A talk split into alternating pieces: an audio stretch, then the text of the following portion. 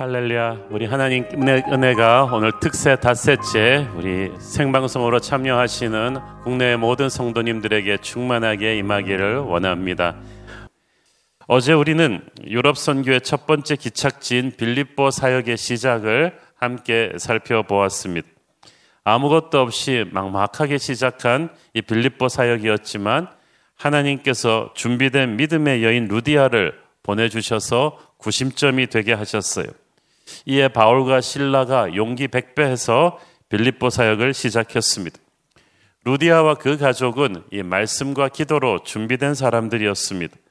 그런 사람들의 가정을 통해서 빌립보 교회가 이렇게 스타트를 했다. 그래서 이 가정과 교회가 굉장히 밀접한 관계가 있습니다. 저는 여러분의 가정이 복음의 가정이 되기를 바랍니다. 기도의 가정이 되기를 바랍니다. 그 가정과 가정들이 모여서 교회 공동체가 되는 거예요. 빛이 오면은 어둠이 드러납니다. 하나님의 사람 바울 일행이 교회를 세우기 위해서 빌립보에 들어오고 루디아라는 첫 교인이 생겨서 기쁨이 충만하던 그때 귀신 들린 사람을 만나게 됩니다. 선교란 영적인 전쟁이죠. 교회가 어떤 지역에 들어설 때 복음이 그 지역에 들어갈 때는 반드시 그 지역을 장악하고 있는 어둠의 권세와 부딪히게 되어 있습니다. 부딪히는 모양새는 다르지만 영적인 전쟁은 피할 수가 없습니다. 빌립보에서도 공교롭게도 그런 일이 일어났습니다. 16절을 보면은 우리가 기도하는 곳에 가다가 점치는 귀신 들린 여종 하나를 만나니 점으로 그 주인들에게 큰 이익을 주는지라. 여종이 귀신이 들려서 점을 쳤다고 했습니다. 진짜 전, 점쟁이들은 신접합니다. 귀신의 힘으로 점을 칩니다. 그래서 용하게 인간의 하나님을 모르는 사람들의 인생의 기륭 화복을 맞추곤 합니다. 그러나 하나님께서는 일찌감치 하나님의 백성들에게 경고하신 바 있습니다. 하나님의 백성들 가운데서는 절대 장난으로라도 점장이를 가까이 하지 말 것을 명령하십니다. 레위기 19장 31절을 우리가 같이 읽어 보겠습니다.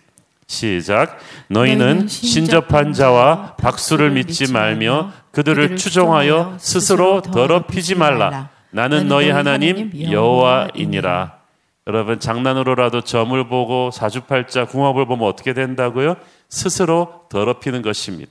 하나님의 백성이 스스로의 영성을 더럽히는 것이고 영적인 명예를 더럽히는 것이고 능력을 더럽히는 것입니다. 이 여종이 귀신 들린 여종이 점을 잘 쳤습니다. 그래서 돈을 많이 벌었습니다. 이 여종이 돈 번 게 아니라 그를 녀를 이용한 주인들이 한두 명이 아니었나 보죠. 이 여종을 이용해서 공돈을 많이 챙기고 있었습니다. 탐욕에 눈이 먼 그들은 귀신 들린 가엾은 여자아이를 종으로 삼아서 돈벌이를 하고 있었던 것입니다. 영은 영을 알아본다고 그 여자아이를 장악하고 있던 귀신이 바울 안에 계신 하나님을 알아보았어요. 17절을 아, 같이 읽습니다. 시작. 그가 바울과 우리를 따라와 소리질러 이르되 이 사람들은 지극히 높은 하나님의 종으로서 구원의 길을 너희에게 전하는 자라 하며 어, 진짜가 왔으니까 가짜가 놀래는 거예요. 가짜는 진짜를 보면 당황하게 되어 있죠. 우리의 영적인 실력을 하나님 다음으로 잘 알아보는 것은 귀신입니다. 하나님의 사람들이 없을 때는 귀신 들린 점자기가 점을 칠 수 있고 무당이 구슬할 수 있는데 어, 하나님의 사람이 딱 나타나면 비명을 지릅니다. 저는 그런 간증을 수없이 많이 들었습니다. 예수 믿은 지 일주일밖에 안 된 여자아이가 딱 그 자리에 있는데도 무당은 비명을 지르고 결코 구슬하지 못합니다. 그것은 하나님의 임재를 견딜 수가 없는 거예요. 그러면서 재미있는 것은 이 귀신이 들린 여자아이가 따라오면서 바울 일행을 따라오면서 소리를 질렀어요. 따라오면서 나는 당신은 지극히 높은 하나님의 종입니다. 구원의 길을 전하는 자입니다. 아니, 바울이 누군지도 알고 바울 사역의 핵심도 알고 있었어요. 그래가지고 따라다니면서 이 바울의 홍보 대사 역할을 해준 거예요. 이런 상황이 하루 이틀도 아니고 며칠씩 계속되었습니다. 귀신 들린 여종은 왜 자기 일을 안 하고 계속 바울 일행을 따라다녔겠습니까? 간단합니다. 바울이 있으니까 점을 못 치는 거예요. 그러니까 괴로워서 따라다닌 거예요. 바울의 능력이 그만큼 대단했습니다. 하나님의 사람의 임재가 그만큼 대단합니다. 그 도시 안에 있는 악한 권세들이 비상이 걸렸어요. 도저히 점을 칠 수도 없고 견딜 수도 없으니까 따라다니면서 그냥 바울의 홍보대사 노릇을 해준 거예요. 그래서 어떻게 됩니까? 바울도 처음에는 며칠 꾹 참고 무시하다가 견딜 수가 없게 되었어요. 그래서 참지 못하고 드디어 어, 예수님의 이름으로 반격하죠. 18절 읽습니다. 이같이 여러 날을 하는지라 바울이 쉼이 괴로워하여 돌이켜 그 귀신에게 이르되 예수 그리스도의 이름으로 내가 네게 명하노니 그에게서 나오라 하니 귀신이 즉시 나오니라. 아멘. 예수 그리스도는 위대한 이름입니다. 마귀의 권세를 파하는 전능자이십니다. 누구든지 저를 믿으면 죽음에서 생명으로 나오게 될 것입니다. 바울은 이 예수님의 이름으로 충만한 사람이었습니다. 예수의 이름으로 귀신을 쫓아낼 수 있는 능력을 가졌어요. 사랑하는 여러분, 저와 여러분에게도 예수 그리스도의 이름으로 귀신을 쫓아낼 수 있는 능력이 주어졌음을 믿으십시오. 마가복음 16장 17절을 보십시오. 믿는 자들에게는 이런 표적이 따르리니 곧 그들이 내 이름으로 귀신을 쫓아내며 새 방언을 말하며 여러분이 예수님을 믿습니까? 예수의 이름으로 귀신을 쫓아낼 수 있는 권세가 자신에게 주어져 있음을 믿으십시오. 영적인 능력이 충만하면 영적 전쟁에 승리합니다. 항상 기도하며 거룩한 삶을 살면 영적인 능력이 유지될 것입니다. 예수님의 제자들도 기도하지 않으면 능력이 고갈되었어요. 그래서 귀신 들린 아이를 고치지 못했었어요. 그때 예수께서 말씀하셨죠. 이런 귀신은 기도 외에는 나갈 수가 없다. 여러분, 하나님의 사람도 기도하지 않으면 영적인 능력이 고갈돼요. 영적인 전쟁에서 밀리게 돼 있어요. 저는 이 40일 기도, 기도 기간 동안에 여러분이 기도하면서 영적인 능력이 마르지 않는 샘물처럼 흘러나오게 되기를 축원합니다. 이 귀신이 영적인 존재예요. 그래서 우리의 영적인 상태를 정확하게 파악하고 있어요. 우리가 교회를 다녀도 기도 생활을 하지 않고 있으면 우리에게 기도의 불이 붙어 있지 않으면 다 알아요. 그냥 우리가 예수님의 이름을 함부로 판다고 할렐루야 아멘 한다고 귀신이 두려워하지 않습니다. 목사가 기도한다고 장로가 기도한다고 귀신이 꼭 나가는 것도 아니에요. 진짜 기도하는 사람이 선포해야 돼요. 진짜 하나님의 임재로 충만한 사람이 귀신을 꾸짖어야 귀신이 두려워할 것입니다. 진짜 기도의 사람, 말씀의 사람 앞에서는 어둠의 권세가 벌벌 떨죠. 그래서 귀신이 바울을 보자마자 겁을 내는 거예요. 우리는 바울에게서 엄청난 능력과 권세가 뿜어져 나왔다는 것을 알 수가 있습니다. 저와 여러분에게도 바울에게 있었던 그런 영적인 능력과 권세가 가득하기를 바랍니다. 능력이 충만하면 어떤 귀신이 와도 이길 수 있어요. 그래서 여러분 직분에 안주하지 말고 영적인 능력을 갈구하십시오. 스테반은 집사였지만 영적인 능력이 엄청나지 않았습니까? 빌립보 교회가 기도하는 와 말씀으로 준비된 교회고 하나님의 사람 루디아의 가정을 통해서 시작되었지만 그 초창기에 이 영적인 전쟁에서 승리함으로써 그 기선을 제압했어요. 그래서 초반부터 단단하게 서서 아주 빠르게 다이나믹하게 성장할 수가 있었죠. 사탄이 그것을 미리 알고 한번 영적으로 한번 공격해 보다가 어, 그냥 바울에게 초전 박살이 나 버렸죠. 교회가 생겨지고 부흥하고 성장하기 위해서는 사람들은 모르지만 무서운 영적인 전쟁을 많이 보이지 않는 곳에서 치러내야만 합니다. 저희 교회가 지난 11년 동안에 어, 얼마나 이걸 절실하게 체험했습니까? 저를 비롯한 교회 목회자들과 평신도 리더십들을 사탄이 얼마나 다양한 방법으로 다양한 각도에서 시도 때도 없이 집요하고 무섭게 공격해 왔는지 모릅니다. 조금만 방심하고 흐트러져 있으면 정신없이 교회가 흔들리는 위기가 많았습니다. 그래서 우리는 영적인 긴장을 늦출 수가 없습니다. 저는 그래서 어, 교회가 교회가 되려면 정말 교회를 위해서 중보기도 하는 분들이 많아야 한다고 생각합니다. 기도의 숲을 이루어야 돼요. 기도의 불길이 일어나야 돼요. 여러분 이미 그러고 계시겠지만 정말 여러분이 이번 시즌에 다시 한번 기도의 불길로 교회를 감싸주기를 바랍니다. 새벽 기도 재단에서 저와 함께 날마다 교회를 위해서 기도해 주실 것을 부탁드립니다. 멀리 출장을 가셔도 교회를 위해서 기도하십시오. 영적인 보호막이 강력하게 형성된 교회는 기도하는 교회죠. 마귀가 뚫지를 못합니다. 교회는 영적인 능력이 살아 있어야 돼요. 교회가 활발하게 부흥하기 시작하는 시즌에도 어둠의 권세는 계속해서 암약하기 때문에 우리는 기도의 끈을 놓을 수가 없습니다. 전쟁은 무섭습니다. 그렇지만 전쟁 때 군인이 가장 많은 영광을 얻습니다. 그래서 미국 웨스트 포인트를 나온 장교들은 반드시 미국이 현재 치르고 있는 실제 전쟁터에 반드시 투입됩니다. 위험하지만 거기를 두려워해서는 결코 영광을 얻을 수가 없어요. 가장 많은 장교들이 별을 다는 것은 전쟁 때입니다. 준비된 군대에게 있어서 영적인 전쟁은 위기가 아니라 기회죠. 저는 승리를 얻을 이 영광의 기회를 우리가 놓치지 않게 되기를 바랍니다. 한국 교회가 지금 위기라고들 합니다. 그것은 우리가 영광을 얻을 기회라는 이야기입니다. 바울이 귀신을 쫓아내면서 빌립보 교회 안에 하나님의 영광이 강렬하게 나타났습니다. 여자아이가 죽음에서 살아났어요. 성령께서 하시는 일이죠. 여러분, 그렇기 때문에 우리는 강하고 담대하게 영적인 전쟁을 겁내지 말고 치러내야 될 것입니다. 우리는 기도로 충만해져서 나사렛 예수의 이름으로 그 여러분의 가정에 있는 여러분의 직장에 있는 어둠의 권세를 분열의 영들을 꾸짖고 내쫓아지기를 바랍니다. 하나님의 영광이 기도하는 여러분을 통해서 흘러나가게 될 것입니다. 자, 거기까지는 좋았는데, 아, 이 여자아이가 귀신 들려서 점을 잘 쳐서 주인에게 많은 돈을 벌게 해 주었는데, 자기 인생은 굉장히 비참했겠죠.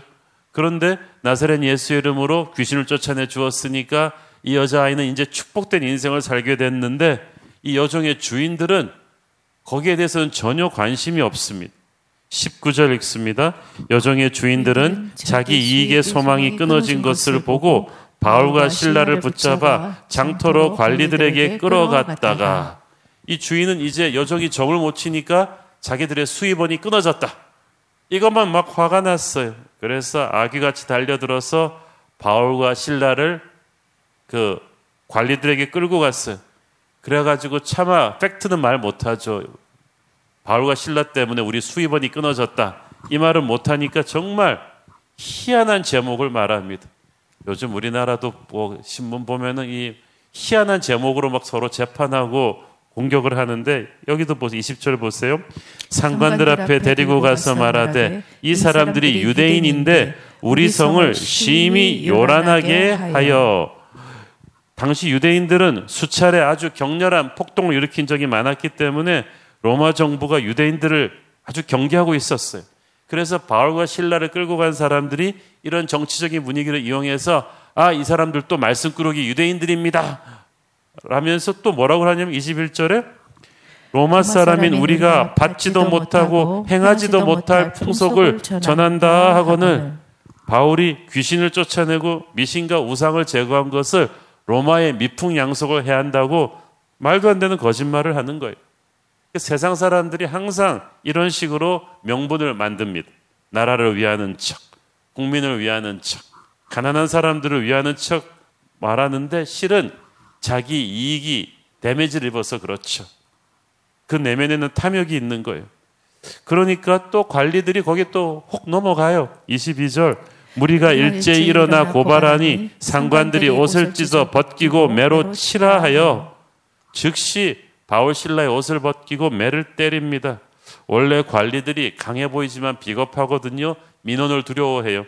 특히 바울 신라를 고소한 무리들과 전부터 좀 안면이 있었을 것 같습니다.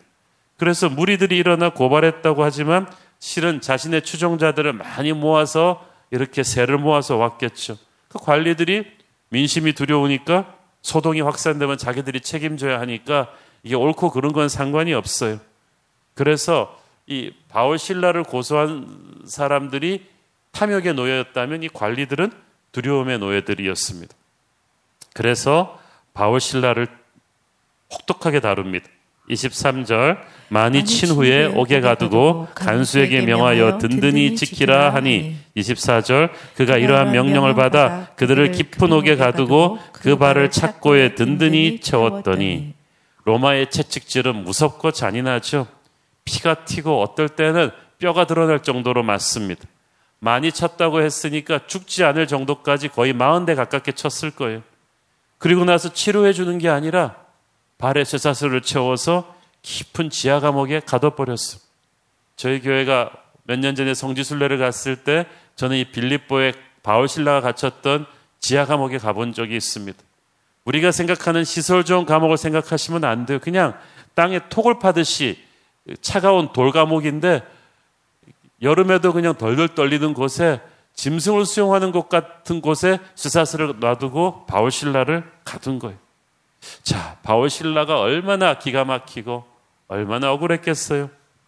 아시아로 가려고 하는 자기들을 성령께서 방향을 바꾸셔서 빌립보로 왔는데 유럽으로 왔는데 그래서 리디아라는 여성을 구원받게 하시고 이제 빌립보 사역을 시작하게 되는데 귀신 들린 여성을 예수 이름으로 낫게 해주었는데 아 이게 무슨 어, 마른 하늘의 날벼락입니까?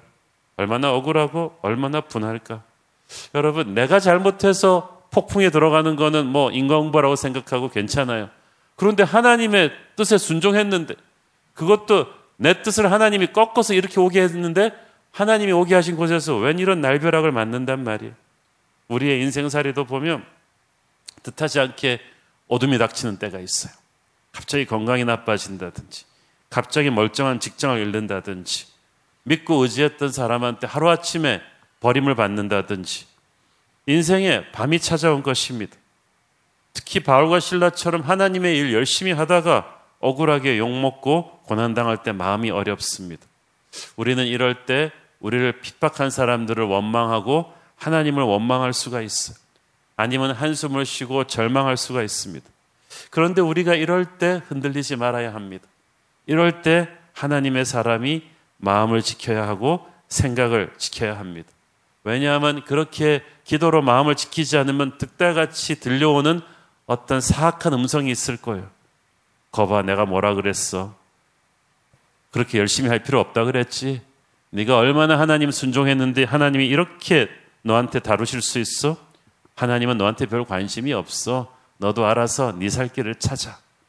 이것이 바로 사악한 사탄의 음성 아니겠습니까?